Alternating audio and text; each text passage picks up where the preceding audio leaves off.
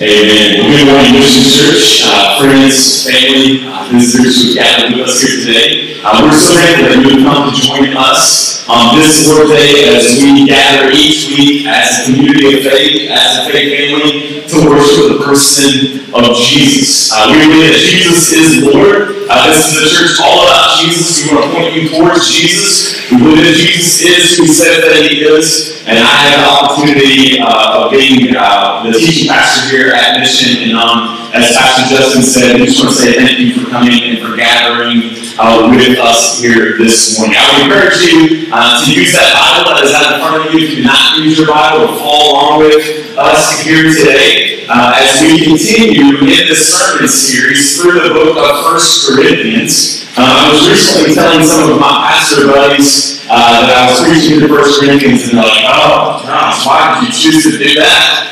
Um, and that is because uh, there is a section within this letter uh, that is extremely difficult uh, to preach. And it is extremely difficult to preach in a very American, uh, pluralistic um, society. And uh, I just want to say that this morning, what is going to take place is as we work through this passage, uh, is that today we'll be on the 35,000 foot view of this passage, and then over the course of the next several weeks, we will come back to this passage several times. Because Paul is going to break down many of the components, and we'll do a deep dive into those aspects of, of this. So today we provide for a good opportunity as an introduction uh, into where we're going to be heading for the next several months. With that being said, there are going to be several things that are going to be said over the next several months that are extremely controversial. Uh, they're going to be making us feel maybe possibly even really uncomfortable. Uh, even parents, uh, you who have uh, children who are in the gathering with us today, as I'm trying to figure out, uh, with as a pastor, how to actually talk about some of these issues uh, that maybe that you have not discussed with your kids or, or they're just not ready to hear about those things. Uh, so parents, please be, be with me and the other pastors as we try to talk through, uh, again, some very difficult passages, but they're in the Bible. That's why we preach text, because I'm just letting you as I told you before, if it was left up to me, I would skip over some of these passages. But we believe what's called exegetical preaching. We preach through books of the Bible, word for word, uh, passage by passage, verse by verse, chapter by chapter, and that forces us um, to reflect and to see Jesus in what is extremely controversial. And so, over the next several months, I want to encourage you to do something. Um, barring you being out of town and you being sick, I to encourage you to be here. Uh, that should be the case every time, but this is a major priority for you and your family. Um, but again, if you're sick, please not come here. If you're out of town, it's impossible for you to be here. Um, but if you're in the house uh, while this is going on, I just want to lovingly fight the drift and pull you back, make sure and that you're here with us as we deep dive into these issues. Um, so I'm going to do a sermon today in this series called So Were Some of You Part 1. And then next Sunday is going to be part two of that. And it's going to be a lot about Jesus and why he makes all this possible. So we will dive into sexual immorality on Mother's Day. We're trying to use some wisdom. Um, and then the following Sunday, uh, we will begin into some really difficult waters. Make sense? It will if you read First Corinthians. Uh, you know where we're at. All right. So have your Bibles, let's, let's jump right into this. Um, in this sermon series, we're calling it "Fight the Drift" because, as the song that we just sang, is that all of us, even who are Christians, are prone to wander from the gospel. We're prone to wander from the person and work of Jesus. I am and you are, and we need the Bible, we need the Holy Spirit, we need uh, each other to help course correct us, to, to keep us from that wandering. Um, conflict within the church is an American thing. It has been since the time of Jesus. Why? Because sinful people who have been made saints by the blood of Jesus are participants in that body of Christ, and, and yet we still struggle in our sin. And because of that, division happens, uh, disunity happens, relationship conflict, all sorts of things happen within the life of the church. That's why most of the letters that are inside the New Testament are written from uh, disciples of Jesus to churches that are really struggling to be the church. And the, I think out of all of them, the Corinthian church is probably uh, the church that has gone the wildest out of all of them. And so Paul is writing to them, imploring upon them, pleading with them to come back to Jesus, to come back to the gospel, come back to what it means to be the body of Christ. And so last week, if you remember, inside of the, chapter 6 in 1 Corinthians, if you just want to either look at your Bible so that you know I'm not lying to you, is that, that Paul was talking about forbidden lawsuits. And we discussed that within the Corinthian church is that they often would not deal with serious sin, but they were taking each other to pagan courts, to non-Christian courts, um, to have them sentence, be judge and jury, over conflicts within the church, over trivial issues within the church. And we talk about the ramifications and the fruit of what that means if, if our conflict gets to the point where we're going to pay courts instead of the church and its leadership handling those sorts of issues. Um, in that sermon, I, I said this to you, is that at the end of the day, one of the things that's extremely serious to God and to Jesus and to the Holy Spirit is how you and I interact with each other, and, and within that, how you and I handle conflict says a lot about us and our faith, maybe even to the point of revealing um, that, that we're not truly Christians. And so he talks about that in the first, what is it, eight verses inside of chapter 6 that we covered last week. It's the best sermon that you'll ever hear on Christians suing each other.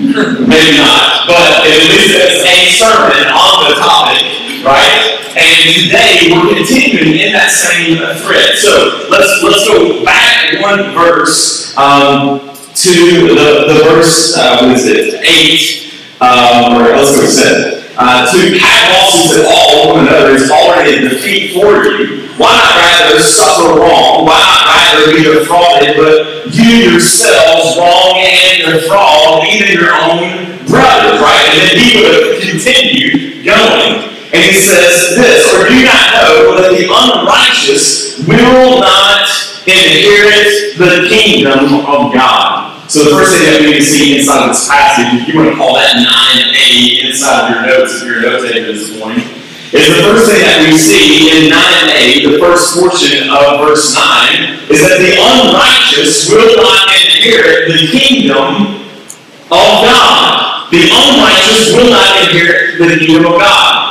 Are some of the names for unrighteous? Where they're lost people, they're non-Christians. Um, they are not followers of Jesus. Jesus has not saved them. They do not belong to Him. They are the unrighteous. They are people and you make sure that you get this, that are living a continual or habitual lifestyle and pattern of sin. Right? Their lives are not marked as followers of Jesus, their lives are marked as people who do not surrender to Jesus, who do not obey Jesus, who do not believe in Jesus, who do not follow after Jesus, these are the unrighteous. And right there, there's already a throat punch to our culture and society because it is the belief of many, even within these United States of ours, that when it's all said and done, Jesus is so loving and so forgiving that he will ultimately let everyone into the kingdom of God. That is not what the Bible teaches. There will be one day a great judgment there will be the separation of the sheep and the goats, the saved and the unsaved, the righteous and the unrighteous. And here we are at church time, and it says universalist. That's what they're preaching, and that's what they're proclaiming, and yet it is not what the Bible teaches. The Bible is very clear. There is only one way into the kingdom of God, and his name is Jesus. It is by Him and Him alone. We are saved by faith in Christ alone. And that faith, according to Ephesians chapter 2, is a gift in and of itself. That were saved today, that is because of the loving compassion of Jesus. But here the Bible tells us they will not go to heaven. And yet, as I joked around before, it's like if you've ever been to a, a funeral in Kentucky, one thing is for sure, everybody in Kentucky is going to heaven. Right? But that's not the Bible teaches. That one day there will be this great separation. Notice, this is willful disobedience. This is a person living a lifestyle of sin. As Christians, this side of heaven, um, yes, you and I fall into sin. There's a difference into stumbling into sin and then your life being marked by this pattern, willful disobedience, this lifestyle of sin. Um, if I was to watch your life, like a, you know, a ring camera for a week, or you were to watch mine, you could see the patterns of my life. Would they reflect Jesus? Or would they not reflect Jesus? Well, if the pattern of your life is that it does not reflect the person and work of Jesus, then the Bible is pretty clear here. The unrighteous will not inherit the kingdom of God. To go back to the earlier question, again, how you and I are interacting with each other, how we handle conflict may very well determine um, that experience. Paul is using this, I mean, imagine he's going from talking about forbidden lawsuits. Hey, if you're acting like non-Christians within the church, it may ultimately reveal that you're not Christians. Maybe further, but that's how you in the church. This is a very serious statement. Um, in theology, we may say that this is even the negative, and Paul is eventually going to get to the positive, and we'll really get the positive side of these passages um, the next Sunday.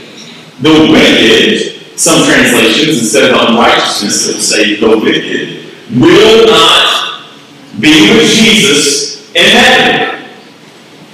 Alright? Now the thing is, you and I don't think that we're as wicked because what are we doing?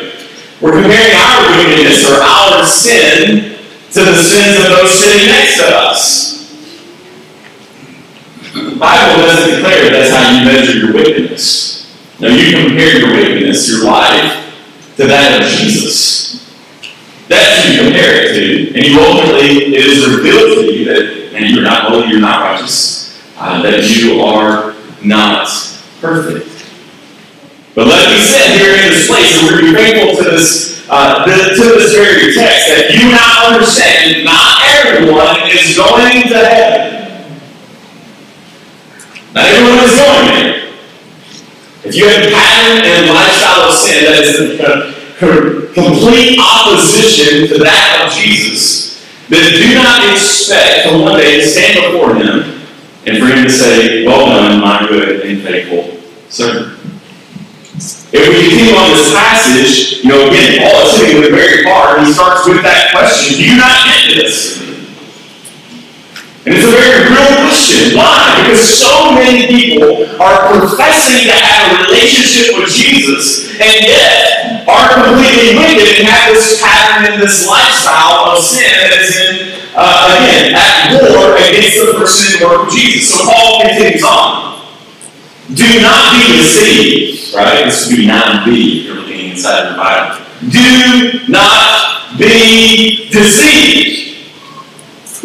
The word deceive, what does that mean? It means to be misled, to be led astray. It, means to wander. If you use that within our even sermon series, to drift is also what it means to be deceived. Right? That Jesus is the straight and narrow, he's the way, the truth, and life, Lord, the Father, except through him, and yet you are deceived into some other pattern of life or into sin itself when, when you get away from Jesus, when you get away from the gospel of Jesus. That's what it means to be deceived. And I've been deceived before. You. Well, Paul is speaking with pinpoint accuracy uh, into these people that he's saying that we must fight against deception. Do not be deceived. Deception itself is, is coming from sin, Satan, and death. It is, it is so easily to be distracted. It is so easily to be deceived. Even here this morning, um, I, would guess in a crowd this size that, that, that, there are many people who are living wicked lives and yet are so conceived. The Bible tells us that sin makes us often blind, that we cannot see the things of God clearly, that we cannot hear the things of God clearly, that we cannot speak and do the things of God clearly, that our, our sin has so deceived you and I that, that literally we can proclaim that we have Jesus as transformers living inside of us that we are, yes, Pastor, I am a Christian, but over the last several days have lived like a wicked. Paul, ultimately Jesus, is saying, church people, do not be deceived. See, the hardest people to reach are people who believe they got it. I mean, think about this. If you're, uh, if you're Satan, right, the ultimate enemy of God, you must think that a very smart process, very smart way of attack would be actually to uh, deceive people within the church, right? Isn't that a very you know plausible, uh, strategic method of attack it is not because the Bible tells us, we've seen outside of Corinthians, don't judge those outside of the church. Why? Because those people outside the church are doing exactly what they should be doing. Now, that doesn't mean what they're doing is, is, it is sin, and we know that to be sin. But what, what Paul has told us already in Corinthians is that we got to really focus on what's happening within these walls because the greatest deception is, is not taking place outside as much as it's taking place inside with people who are professing to have a relationship with Jesus and yet they are wicked. And so they're, they're not coming to Jesus. Why do Isn't this what was happening inside the New Testament as Jesus goes to the most religious people on the planet? The Pharisees, the Sadducees, the, um, the Zealots, all these people who probably had the Old Testament memorized. I'm not just talking about really smart fellows walking around those fancy roads. I'm talking about the general public. Most of them knew the Old Testament. Many of them by heart, by memory. You can call out a verse that they're Bible trivia every single time. It's OT, right? Old Testament. And yet Jesus shows up, and the, the Jews did not believe that they needed to be saved. They didn't understand that they needed a Savior. We're Jewish. We're God's chosen people. We're religious in every way. Yes, we only worship Yahweh. There's only one God. The Lord is one. And yet Jesus is so much harder on religious people who proclaim to have a relationship with God and who don't. You want to see Jesus get riled up. He doesn't do that for the prostitute, and the glutton, and the drinker. Who does he do it for? Church folk who are professing to know his Father, but they don't. So, do not be deceived. Stop being deceived. Um, I love what Pastor Alistair he, he says about this, is that um, he would say it's in reference to like a person being an illegal alien inside the country or inside the city. Is that they, they want the benefits of living among the people. They're living among the people, and they want the benefits, but they do not have citizenship. Maybe that's me today. Maybe that's you. Do deceived. Now, let's keep reading here in 9c. Do not be deceived, neither sexually immoral idolaters, nor adulterers, nor men practicing sexuality, nor, nor thieves, nor the greedy, nor drunkards, nor revilers, nor swindlers will inherit the kingdom of God. Now, again, we got to make sure that we focus on this. Is that we're not, we're not talking about an actual believer here um, who this week is, um, if, if Laura and I are making dinner with each other, and um, I decided I'm going to take um, the last piece of broccoli, which I would never do because that stuff is disgusting. But let's just pretend. My wife is still hungry, and yet there's this plate food. There's only one bite of chocolate cake left. We're not talking about the situation of a, of a believer in Jesus, you're saved, and you stumble into that, and you sit in there, you're like, I'm taking this last piece of cake. Right? We're not talking about that. Because that's, that is going to happen. That's greed. Right? That's selfishness. But what we're talking about, what Paul is talking about, with the language inside the Greek language this is written in, is again this continual pattern. Like you're known as this type of person. Now, Paul um, is going to give us a list here, and this isn't an exhaustive list. It's, it's probably meant that he's addressing some specific sin issues that are taking place within that culture and within that particular church. That's why we'll do a deep dive into those things later on um, in the next few weeks. So it's not an exhaustive list. So if you read this list and you go, man, I've never struggled with any of those, it, it's not to be, again, an exhaustive list of all other sins. Also, it's not uh, necessarily, uh, we'll, get back to that in just a second. So let's look at this very quickly. So sexually immoral.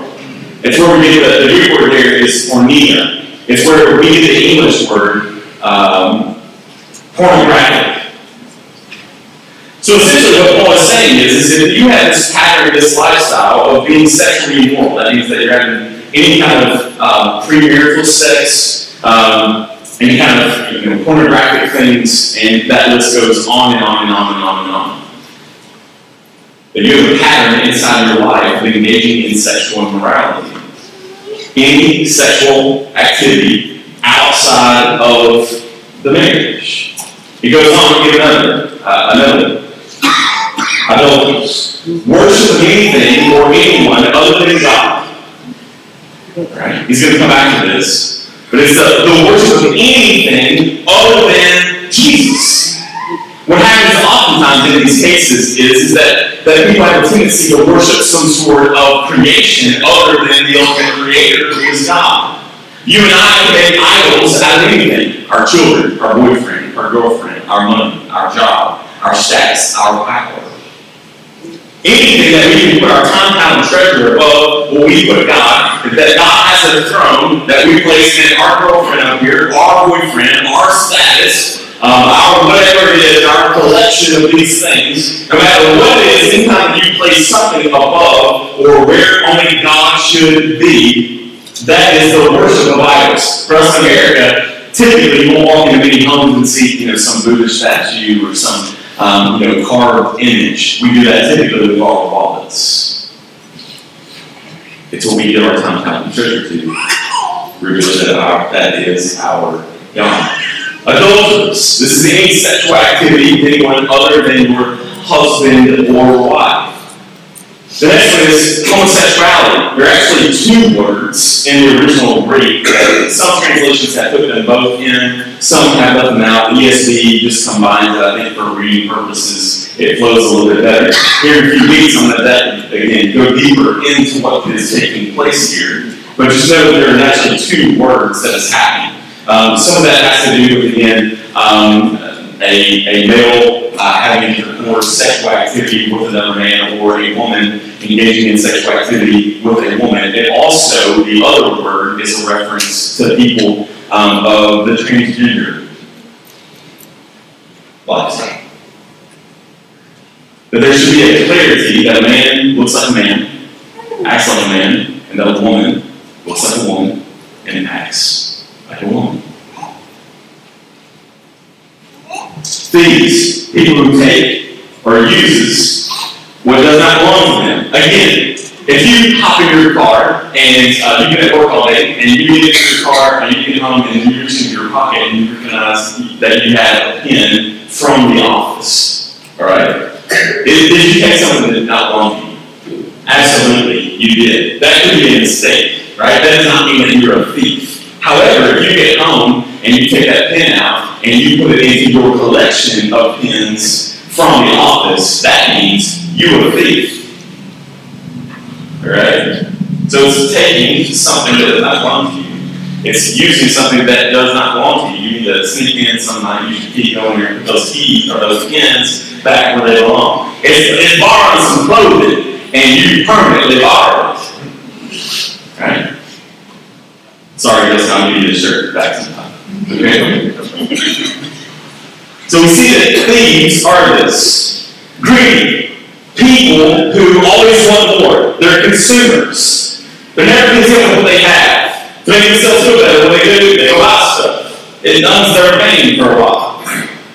This is what it means to, to be greedy. They're always wanting what someone else has. That vacation, that car, that house, that boyfriend, that girlfriend, that husband, that wife, uh, that computer, that car, whatever it is. This is the person whose lifestyle is patterned by this. Right? We're seeing this consistent thing. This is a one-off. All of a sudden, you got put that and I bought something that you should not buy. But no, this is your pattern of life. We see this over and over and over and over and over and over and over again. This is a very serious problem. It should not be taken lightly, do not be deceived. Drunkards. These are addicts. Why does the Bible speak heavily against us drinking too much or using drugs? It's not just because of the health benefits of not doing those things, but it's also because the Lord has called us to be self-controlled. And um, I've been around a few people, I won't name names today, who have a tendency to lose control. Have you ever seen people act differently when they've got a few in them? Now, what we're trying to say is, like, I, I'm just, I'm just buzzing a little bit. No, do not be deceived. The Bible doesn't have a problem with responsible adults taking and drinking an adult beverage. But if this is the pattern of your life, that you can't sleep, or you need just something to knock the edge off, or that you are known as a person who's more about these things than you are a person who works with Jesus, then you have a very serious problem. Do not be deceived. You're walking down a very slippery slope, and it doesn't matter if it is pills given to you by a doctor or going to Chuck's and purchasing all that you can drink. This is a problem to the Lord. And yet, how do you see? You're justified. Oh, it's just a day, it's just a little nightcap. Again, does the Bible have a problem with responsible adults who can know their limits and are not controlled by these things? Absolutely. And I will not stand up here and, and try to dictate to you something that the Bible does not say. The Bible is not about um, you know, that everyone has to be a teetotaler. Though for some of you, you probably should. You should have nothing to do with it, especially if you probably have some rich story and past of these problems. If you're known for being designated drivers or calling an Uber, brothers and sisters, you probably have a problem. It's a very serious problem. Right? Do not be deceived. Revilers. That's a word we use a lot, right? Who are revilers? Well, revilers are a lot of people. There's a court case going on right now about defamation of character, right? And interesting. Defamation is the speaking ill of someone. Like it's, it's known, and even within this is that you have a person here who is known for destroying other people with their tongues. It's being abusive. It's verbal abuse. It's being known as this person that is absolutely in control. And I'm just talking about to use the verb. Because I've read some text messages from people that love to do text messaging, or you get on Facebook or Twitter or Instagram or Snapchat or whatever. Blah, blah, blah, blah, blah. You love to just destroy people's character from afar. Because people are much greater, typically, with the people in front of them than they'll ever be in front of your face. However, it doesn't matter if it's in your face or behind your back. The Bible says that if this is known as the pattern of your life. It's, it's that this is a very serious problem. They will not inherit the kingdom of God. This is the gospel. The pattern of life of the gospel. He goes on. And he says the swindlers. Who are swindlers? Swindlers are thieves. They're, they're the cousins of thieves. Swindlers are thieves who steal indirectly. They take unfair advantage of others to promote their own financial gain extortioners, embezzlers, confident um, men, promoters of defective merchandise and services, false advertisers, and, and many other types of swindlers, as are common in our day, as they were in Paul's. They cheat on people. Case in point, um, as many of you guys know, uh, we have a son here with special needs, severe special needs, our son Cash. He's the only one that gives me amens occasionally or laughs at the most inappropriate times during the sermon because we do something serious, he's looking at something on his iPad, he starts laughing, and it's, it's awesome. Right? Um, I remember preaching revival seven years ago, and this may have been in your circles more common. For me, in the past, this was more common. There was a time in my life when everybody was trying to get me to sell something. Right? And I remember preaching a revival, and the revival, I told a story about my son. And at the very end of that revival, this gentleman, he failed, so he didn't whole lot. He was trying to do some good. He said, um, Hey, Pastor Eric, will you come out to my, my, my trunk of my car? I'd like to show you something. So I got to this man's car. I did not know him. This is not in Bowling Green or, or, or anywhere around here. He takes me out to the back of his car. Is, is this a drug deal going down? I'm like, what? He's like, second. Opens the trunk. He's like, man, I got this drink mix. It's from a Marine trip. If you had your son drink this, I really think that it would help. Thanks, buddy. I mean, it's out of the trash. And he meant well. But, but you need to use some discernment and wisdom. Now, these people will tell you, man, my company, my company, my company, my company, my company, my company, my company, my company. This is a good company, this is a good company, this is a good company.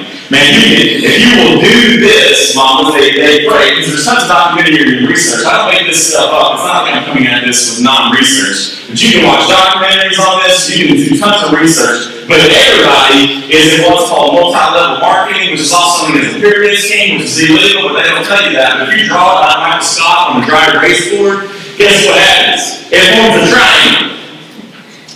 Okay? Now, are there some legit ones out there?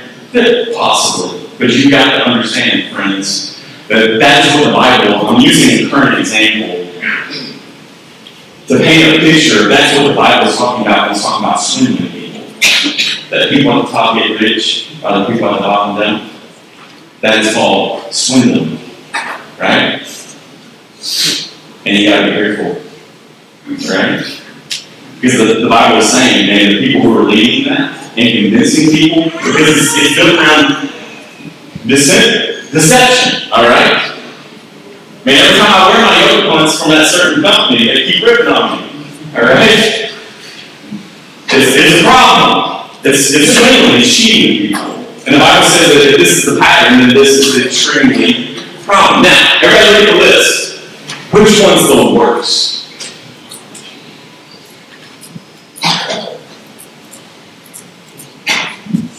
Bet when you read that list, that was one of the things that came to your mind. These ones, eh, but that one, whoo, that one is really bad. I'm not that one. But here's the thing, friends. Paul, the Holy Spirit, Jesus, do that on purpose. Because I want you to understand, it doesn't matter how you define whether they're this bad or this good or this good and this bad. But I want you to see you amongst these ones that we would often just be like, oh, that's a respectable sin. That's, there's nothing wrong with that. You stole some pins. That's not serious. It's homosexuality. I mean, oh my goodness. But no, according to the Bible, Jesus says, this Bible right here says that the unrighteous will not inherit the kingdom of God. And what are some examples of those patterns of life? Are all those that he just listed. It's about 10 words when you count the double on homosexuality. And that's not even exhaustive this. And he's saying this, notice, he's not going after the world about proclaiming this, even though it's true for them, but he's coming to the church and he says, Why are you professing to have a relationship with Jesus and yet you're living like the world? Do not be deceived. That you may not ultimately, you may not be a Christian if this is the pattern of your life. If God sees it, if Jesus sees it, if, we as your church family, we see this, and again, I know this is heading this on a, very negative side and connotation, but here we got to be willing to do the hard work to see Jesus the clearest. In American Christianity, um, there are uh, many people within the United States of America, again, 97 percent still claim to be followers of Jesus. And yet, when you talk to them, and maybe even in this room, like their version of what Christianity is and the biblical version are totally two different things. Maybe here today, everyone, I want you to know this, you're either in Christ or you're not. You're either a Christian by Christ or you're a deceived one, living for yourself. So, so quickly, let's, let's take some personal evaluation here today. Now, I want you to be really, really honest as I kind of go move very quickly um, through these two lists.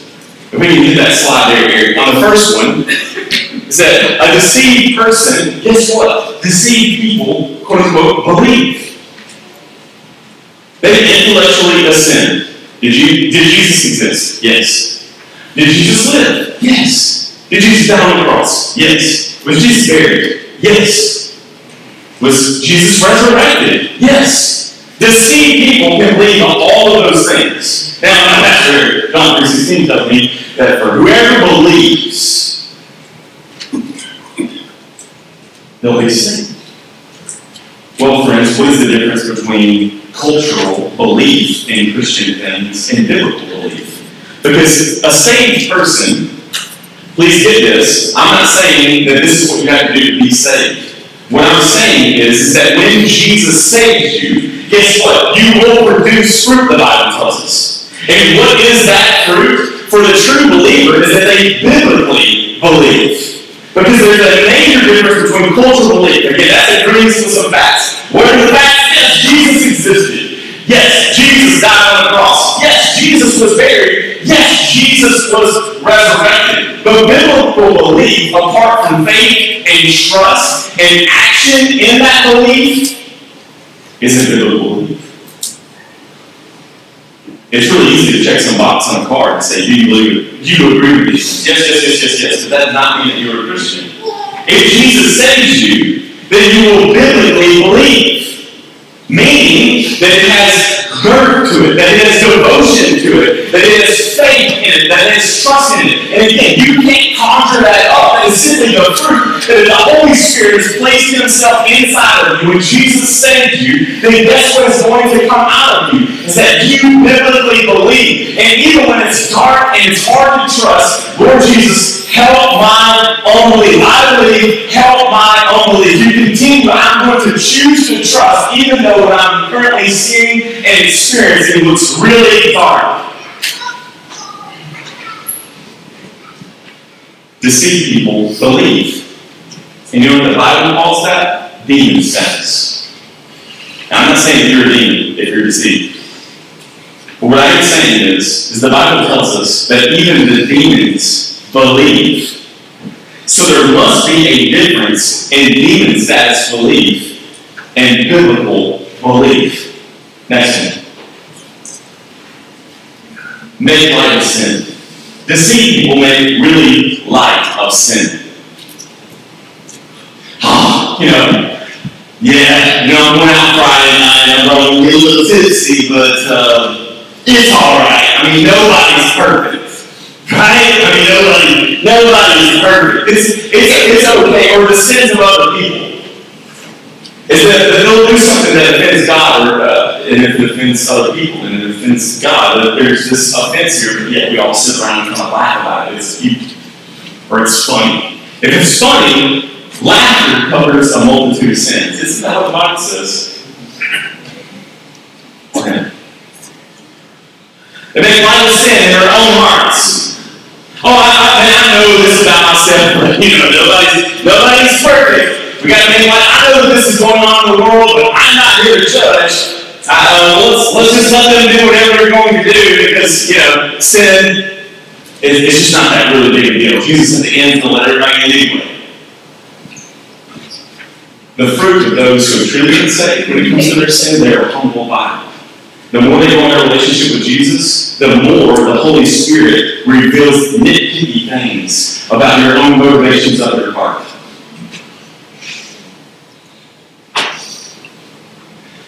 When I first became a Christian, it was, Lord Jesus, help me not to kiss on my girlfriend too much. I really like it.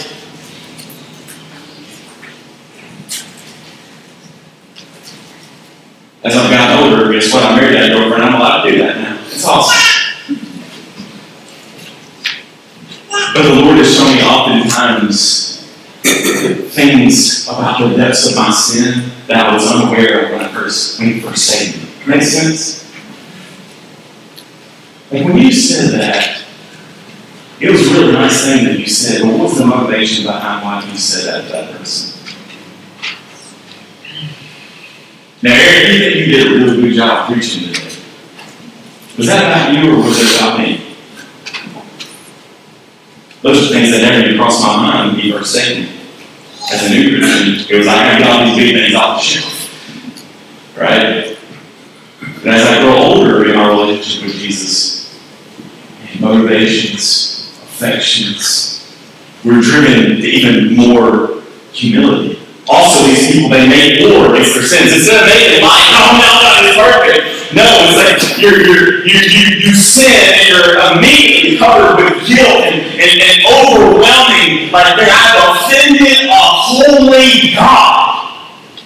So I'm going to make war against this. That's why when the Bible tells us that when the Holy Spirit comes into us, like again, it goes back to that self-discipline, that the, it's not pulling the bootstraps, work harder. No, but it's, it's relying and resting in the Holy Spirit that is within the Christian to make war against that sin. Instead of trying to cover up, it's like, no, when you fall into sin, you're writing to a brother, writing to a sister to confess and ask for help and prayer and accountability. I must make war. You're willing to do whatever it takes to put that sin to death. That's why a lot of my friends who are addicted to pornography, the best thing you can do is get rid of that iPhone, go back old school Nokia, and also get rid of that, that computer that you got in your house. If you're really serious about putting this to death, then get rid of those things.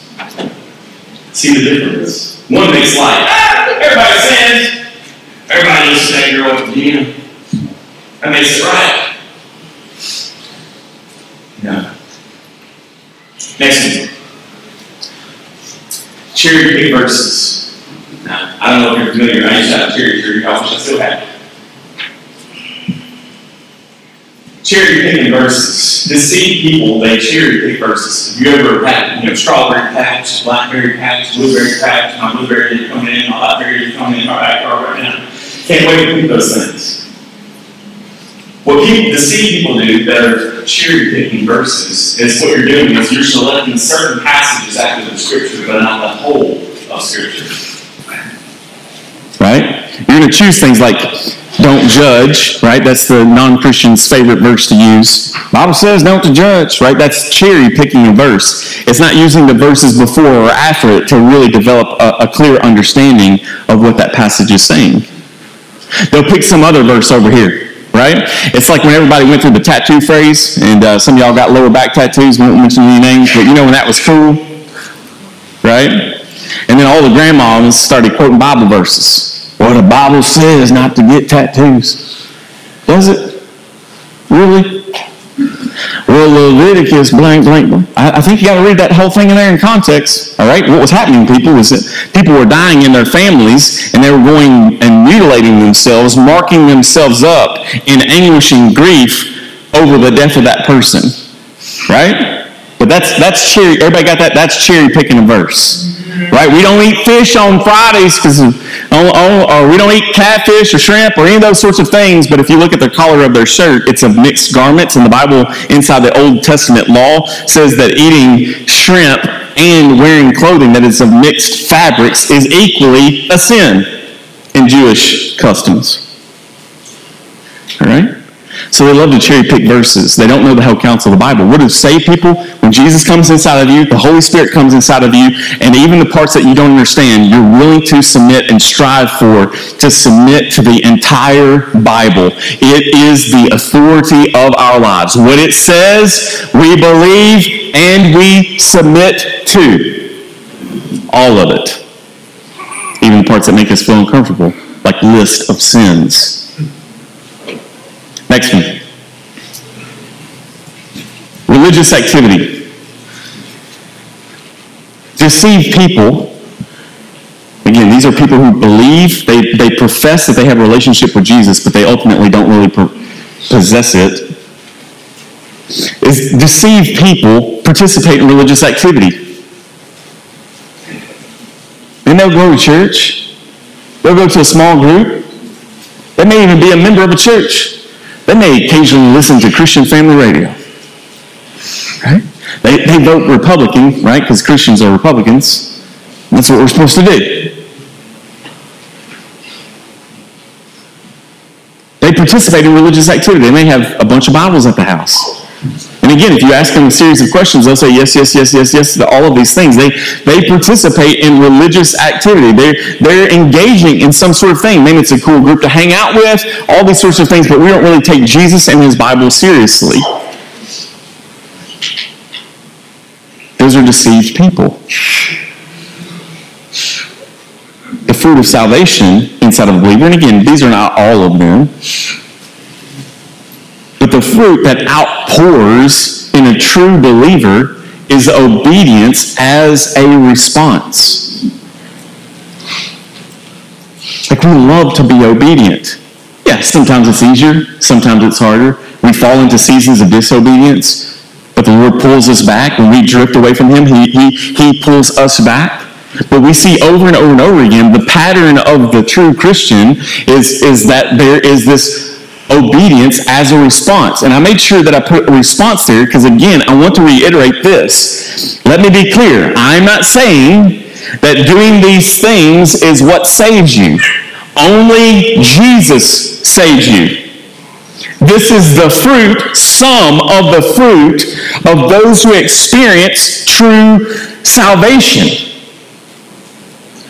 We have a relationship that produces obedience. When you understand and biblically believe, when you are humbled by your sin and by the Holy Spirit, you make war against that sin. When you submit to the whole world, when you look at what Jesus has done compared to who you are, then ladies and gentlemen, as a response of Him saving you, then you want to live your life a life of obedience toward Him. And to see people don't do that. They just want to check their boxes. They want their go to heaven card. They want to be able to say, man, I was baptized when I was four years old. The preacher told me I was saved. I repeated this prayer. I, I went before the church. He said, come on down if you need Jesus. And I came on down, and at the end of it, he said, say this, say this, say this. And he said, did you say it? And they looked at the crowd, and everybody went absolutely crazy because he said, I said those words that the preacher said. And you're counting on something that took place a long time ago. Maybe you got baptized in a food trough, a baptistry, it was running water,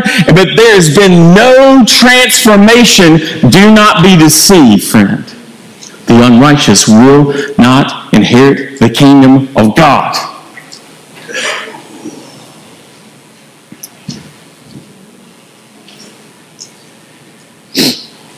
Verse 11. And some were such of you. And such were some of you. And such were some of you. Paul moves from the negative to worship as he remembers the transforming power of Jesus. When Jesus saves someone, he changes their identity. And this is something that you're going to have to look at as we look through these passages in more detail, is that this becomes the identity of these folks. And so when we say that it's not right or that dishonors God, what they don't understand is, is that if you don't accept them and their sin, then you're not accepting them. Why? Because it's their identity. I know there's some great probably things with AA, NA, all that sort of stuff, but it doesn't matter if you've not had, touched the, the, the white lightning in 50 years. One of the things that they'll often say is you got to stand up and say, hello, my name is such and such, and I'm an addict. Not if you're in Jesus. You're his son. You're his daughter.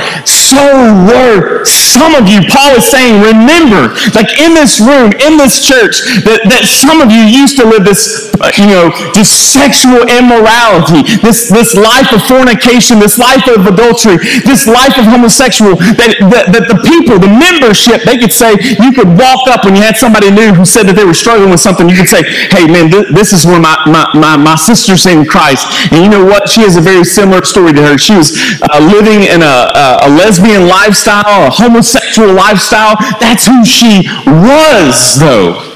But who is she now? She is in Christ. It's who you once were.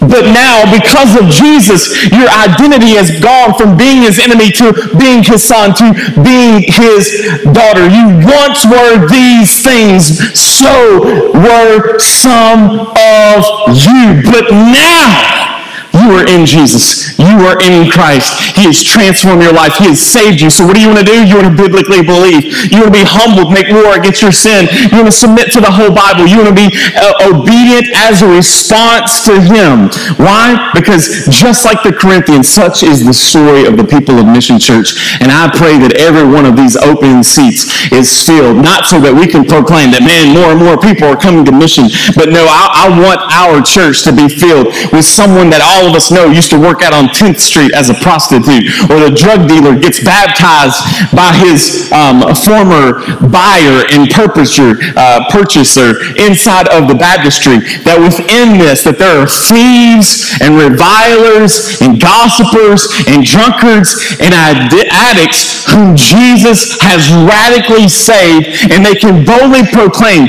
"That's who I used to be, but who am I now? I am in Christ, courtesy of His grace, courtesy of His love, courtesy of His forgiving power, that He has completely transformed my life.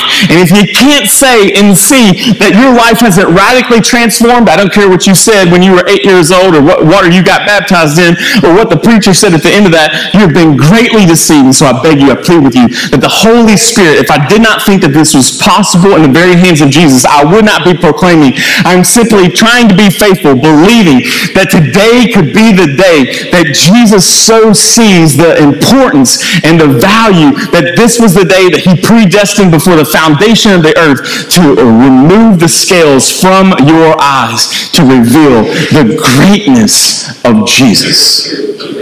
So were some of you. Brothers and sisters, if you are a Christian, please don't forget where you come from.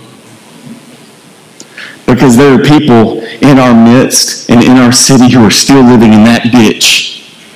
And the Lord has given us a mission to remind ourselves, yeah, that's who I once was too, brother. I could tell you some stories. But in Christ, that does not define me. That is not my identity. My identity is in Him. Which one are you? The greatly deceived or the greatly forgiven? Let's pray.